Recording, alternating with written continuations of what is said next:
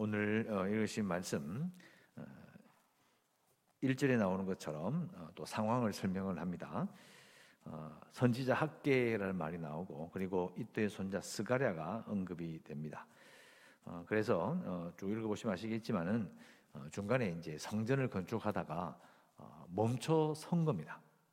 그만둬 버렸어요. 여러 가지 사정이 있습니다. 다 말하면 끝도 없고 간단하게 하여튼 못 지었어요. 짓지 못했는데 1절에 보면 선지자 학계가 격려해 가지고 시작이 되죠. 그래서 2절에 보면 이제 수르바벨라는 이름이 나오고 예수와라는 사람이 일어나서 어, 하나님의 성전을 다시 건축하기 시작함에 하나님의 선지자들이 함께해서 그들을 돕더니 자 간단하게 기록되긴 했지만 예, 우리 학계서라고 또 있잖아요, 그죠? 학계서를 읽어 보면 물론 대적들의 반대도 있었지만 예, 쉽게 말하면 가뭄이 든 거예요. 가뭄이 들어서 수확이 너무너무 형편이 없었어요. 먹고 살기가 어, 너무 어, 힘들게 되죠. 그럼 우리나라도 감상해 보면 농사가 잘 안 되면 먹을 게 없다. 하지만 돈 감상해 보면 물가가 또 폭등하게 돼요. 이게 이제 뭐 단순히 농사가 잘 되지 않았다, 뭐 수확량이 적다라는 것이 간단한 문제가 아니고 어, 큰 어려움을 겪게 했던 겁니다. 그래서 학교서를 읽어보면 그 가운데서 어, 이제 이스라엘 백성들이 많이 힘들어했는데 학계 선지자가 이렇게 막 이렇게 격려해가지고 그래도 어, 성전을 다시 지음으로 하나님께서 우리에게 복을 주실 것이다. 걱정하지 마라. 하는 그런 장면이 학계서에 나옵니다. 그, 그 부분을 읽어보시면 어, 이게 지금 두 절로 기록되어 있지만은 보통 일이 아니었다는 것을 우리는 알고 있어야 합니다. 그래서 이제 그 다시 공사 시작하니까 한 20여 년 정도 손을 놓고 있었거든요. 1차 기한을 했다가 조금 이렇게 시간이 한 20년도 차이가 납니다. 시작을 했어요. 했더니 어, 또 이제 3절에 나오는 것처럼 유브라데 강 건너편 그러니까 예, 사마리아 이쪽 지역이죠. 이 지중해 쪽에 있는 이 위에서 밑으로 쭉 내려오는 긴 지역에 있는 어, 사람들 여기 보면 3절에 나오죠. 유보라데강 건너편 총독이라고 분명히 되어 있습니다. 그 사람들의 이름은 다 외울 수는 없지만은 예, 반대하는 사람들이 있었던 것이죠. 그래서 사람들이 이제 결국은 그 성전을 짓는 것을 이의를 제기하고 근거를 대라. 분명히 20년 전에 그만뒀는데 왜 다시 시작하느냐? 근거가 뭐냐? 뭐 이렇게 따지기 시작한 겁니다. 그래서 오절에 나오는 것처럼 하나님이 유다 장로들을 돌보셨으므로 그들이 능히 공사를 막지 못하고 이번에는 처음에 이 성전 짓는 걸 막는 거 이런 부분들은 그냥 당했지만 이제는 아닌 거예요. 그러니까 이제 지혜롭게 이의를 제기했을 겁니다. 우리는 근거가 있다. 고레스 왕이 조서를 받았다. 이렇게 이야기하니까 이제 다리오 왕에게 그죠? 어, 고레스 왕 그리고 어, 다리오 왕, 그 이어지는 그 틈이 있으니까 다리오 왕에게 이제 우리나라로 말하면 상소문을 보내는 겁니다. 위로 소를 올려서 이게 뭐냐 알고 싶다 이렇게 보내는 부분을 우리가 어, 읽게 됩니다. 그리고 답장을 보냈고 그다음 6절 이후로는 6절 17절까지는 그 상소장 청원서의 내용을 쭉 기록하는데요. 어, 우리가 이제 어, 그 신약 성경에 보면 예수님께서 오셔가지고 이렇게 계셨을 때 그때 쓰는 말이 아람어입니다. 아람어. 이게 언어가 세 개인 거예요. 헬라어도 쓰고 있고 그 다음에 라틴어도 쓰고 아람어도 쓰고 그러니까 언어가 세 개입니다. 그러니까 이제 바벨론에 이게 지배를 당했을 때부터 그때의 전체 세계 공용어는 아람어입니다. 아람어. 아람을 쓰고 있다가 이제 알렉산더 대왕이 제국을 만들어 버려요. 그러니 이게 헬라어가 쫙 한 퍼졌어요. 또 그 다음에 로마 제국이 오니까 라틴어가 공식 언어가 된 거죠. 이게 언어가 세 개입니다. 그래서 이제 원래 원문을 읽어보면 예, 에스라가 이제 그 히브리어로 쓰다가 중간에 아람으로 기록된 부분이 오늘 이 부분인 거예요. 실제로 청원서가 딸라간 그 부분을 그때 당시 페르시아 제국과 바벨론 제국의 그 공식 언어였던 아람어로 기록된 부분을 딱 볼 수 있습니다. 한글로 구분이 안 되는데 읽어보면 이제 어조가 이제 확 바뀌고 언어 자체가 완전히 바뀌어서 어, 기록이 예, 됩니다. 그래서 6절에 나오는 것처럼 유브라데강 건너편 총독 다뜨네와 스달보스네와 그들의 동관인 유브라데강 건너편 아바삭 사람이 참 이름도 길죠, 그죠? 이름이 긴 이유는 워낙 나라 워낙 크니까 정확히 말해주지 않으면 어디에 있는 누군지를 전혀 알 수가 없는 어, 그런 제국이었던 겁니다. 그래서 어 이제 다리오 왕이 올린 그래 초본을 이러하다. 7절, 8절, 9절 쭉 넘어가 보시면 한마디로 말하면 성전을 건축하기 시작했습니다. 그런데 자기들이 하기에는 지으면 안 된다고 생각합니다. 우리가 앞에 1장, 2장, 3장 쭉 읽어봤던 것처럼 정치적인 문제가 있는 거예요. 어떤 문제요? 반란을 일으킬 소지가 있다는 것을 말하는 겁니다. 이것도 이 사람들이 우리 앞에 나오는 그 어, 이제기처럼 자세하게 쓰지 않아도 이미 제국은 항상 그 문제가 있는 거예요. 각 지방마다 너무 나라가 넓으니까 거기서 뭐 반란을 준비하는지 아닌지 그걸 어떻게 알겠어요? 그러니까 뭔가 움직임이 나타나면 뭔가 사람이 난다서 뭔가 복잡거리고 뭔가 공사를 시작하면 일단 그것을 의심의 눈초리로 볼 수밖에 없는 겁니다. 그래서 이 편지를 보내는 거예요. 보내서 어, 구절에 나오는 것처럼 누가 너에게 명령하였느냐라고 따지고 들 수밖에 없는 겁니다. 10절 그 우리가 또그 그 우두머리들의 이름을 적어 왕에게 아뢰고자 하여 이름을 물어보니까 야 지도자가 누구냐? 너희들은 누구냐? 다시 한번 물어본 거예요. 그랬더니 11절에 그들이 우리에게 대답하여 이르기를 우리는 천재 하나님의 종이다.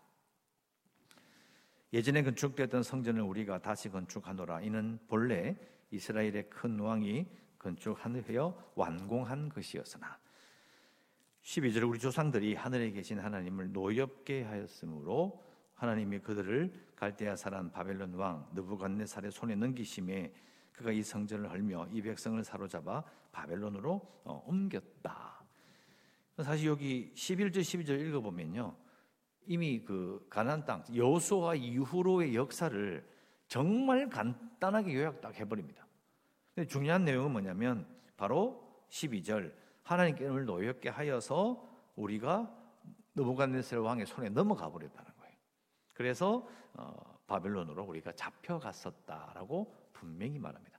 그러니까 이제 이것은 70년 아, 지나고 또 지금 여기 나오는 요 조서를 꾸미는 요 장면 상소장을 정요 때는 이미 20년이 지났기 때문에 한 90년이 지나요. 돌아왔던 사람들이 자기들이 왜 이렇게 되었는지를 정확하게 알고 있습니다. 자신들이 뭘 잘못했는지를 알고 있고 또 하나님께서 자신들을 포로로 보낸 것이 정당하다. 우리가 그럴 만했다. 라고 이제 인정하며 받아들이는 것을 우리가 어, 알수 있습니다. 네, 결국은 이제 제가 에스라 1장부터 계속 말씀드린 것처럼 돌아갔다가 아니 그 바벨론 잡혀갔다가 거기서 70년이 지났어요. 길게 잡으면 두 세대가 지난 거라니까요. 제가 이렇게 말씀드렸죠. 이민 가서 내 아들, 내가 놓은 아들이 그리고 그 아들이 또 자식을 낳아서 손주가 생기면 그러면 그 밑에 손주는 우리나라 사람이냐고요. 아니거든요. 결국은 잡혀갔던 자들이 두 세대가 지나고 삼 세대가 지난 다음에 돌아왔을 때에 과연 그들이 이스라엘 백성이 맞냐는 문제가 있을 수밖에 없는 거예요. 또 히브리어는 거의 다 잊어버리고 대부분 다 아람어로 구사하고 있는데 음, 어떻게 될까요?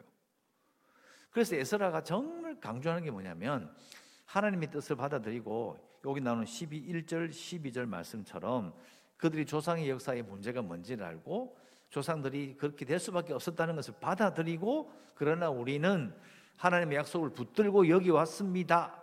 이렇게 이야기하는 거예요. 그래서 70년, 90년 전에 있었던 그 일들과 자기들이 이렇게 이어짐을 계속 강조하는 거예요. 우리가 바로 그 뒤를 이은 자들입니다라는 것을 계속 말하고 있는 거예요.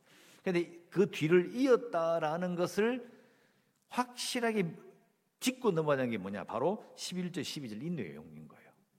이걸 자신들의 역사로 받아들여야 돼요. 우리가 페르시아 사람이 아니고 이스라엘 사람이라는 거예요. 우리가 생각할 때 아까 말씀드린 것처럼 당연히 이스라엘 사람 아니냐? 여러분 3세대가 지나간다니까요. 쉬운 일이 아니었을 겁니다.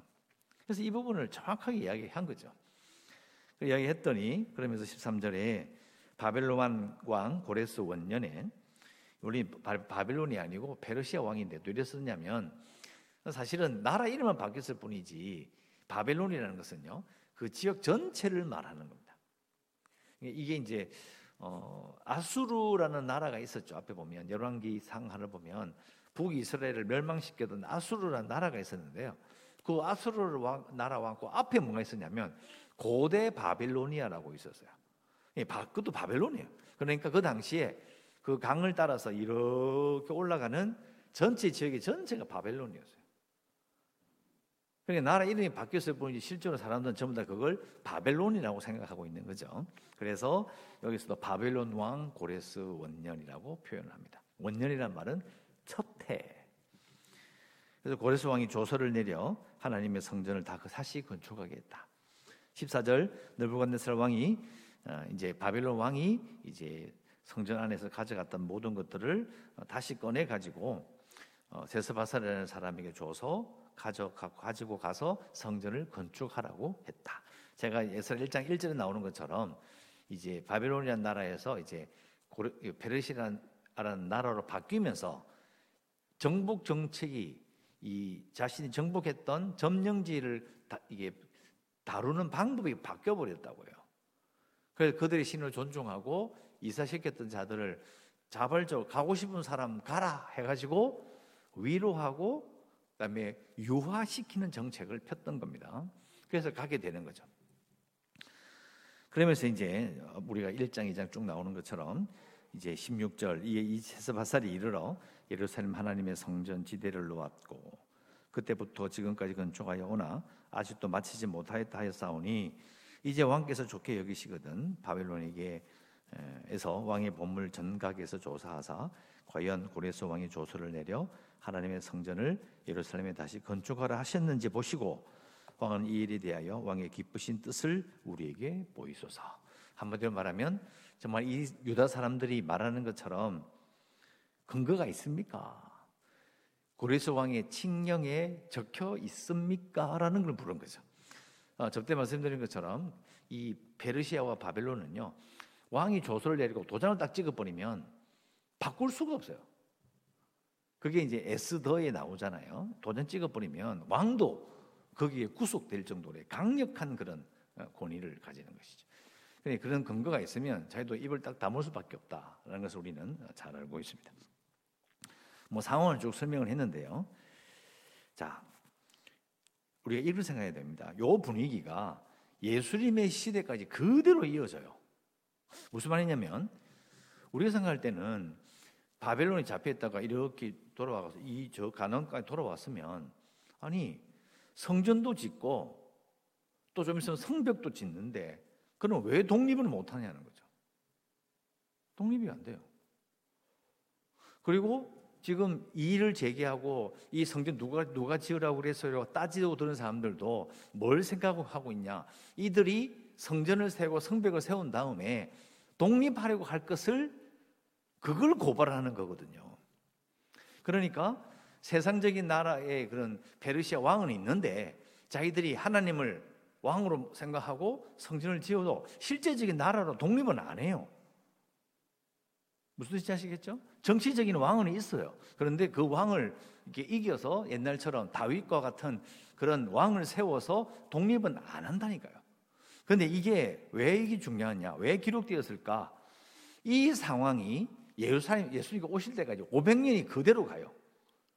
그러니까 에스라도 지금 성전을 세우고 그다음에 성벽을 세운 다음에 하나님께서 세우신 기름 부으신 왕을 지금 세워야 된다고 말한 적이 없는 거예요. 그대로 예수님 올 때까지 500년이야. 하나님이 왕을 주시겠다 하신 적이 없어요. 자, 그러면 무슨 말이냐? 우리가 지금 누가복음 읽으면서 또 좀 있으면 또 요한복음에 나오는 그 고난 주간의 본문을 읽게 되는데요. 잘 생각해 보면 하나님은 메시아를 보내시되 왕으로 너희들을 독립시켜 주는 나라를 주겠다고 하신 적이 없는 거예요. 근데 결국은 자 읽어 보면 로마가 자신을 지배할 때에 지도자를 메시아를 하나님께 주시면 우리가 다윗의 나라를 재건설하고 하나님 뜻이 아닌 거예요. 하나님 그렇게 말씀하신 적이 없어요. 정말 그게 하나님의 뜻이었다면 이미 귀환했을 때 500년 전에 왕을 주시고 나라를 다시 세우셨을 거예요. 그러니까 안 세우는 거예요. 이 말은 쉽게 말하면 이런 거죠. 우리의 시대와 똑같이 사는 거예요. 이 세상에 왕은 있어요. 지도 통치자는 있는데 우리는 그, 그 시대를 살면서 이 귀한 자들처럼 하나님을 왕으로 섬기고 사는 삶을 사는 거예요. 그러니 가만 생각해 보면 이 에스라가 말하고 있는 모든 기록을 잘 보면 이 상황이 지금 우리가 신자들이 살아가는 그 나라의 우리의 지금 현대의 삶과 거의 똑같은 거예요. 하나님을 예배하고 이 세상의 창조주가 하나님이시는 고백하고 하나님 이 세상을 실질적으로 통치하는 왕이심을 우리가 믿고 살지만 우리가 따로 우리가 나라를 세우는 것은 하나님 말씀하신 적이 없어요. 통치자를 존중하고 우리는 그런 하나님을 왕으로 섬기는 삶을 살아가는 거예요.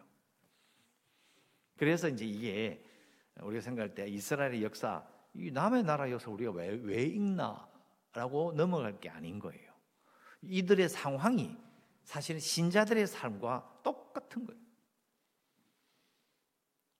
예배하고 하는 섬기고 그러면서도 이 세상의 왕도 존중하고 왕은 계속 바뀌고 나라도 막 바뀌어도 중요한 것은 신자들은 여전히 하나님 왕으로 고백하고 하나님을 섬기며 그의 백성으로 또 예수님 오신 다음에는 하나님의 자녀로 계속 살아가는 거죠.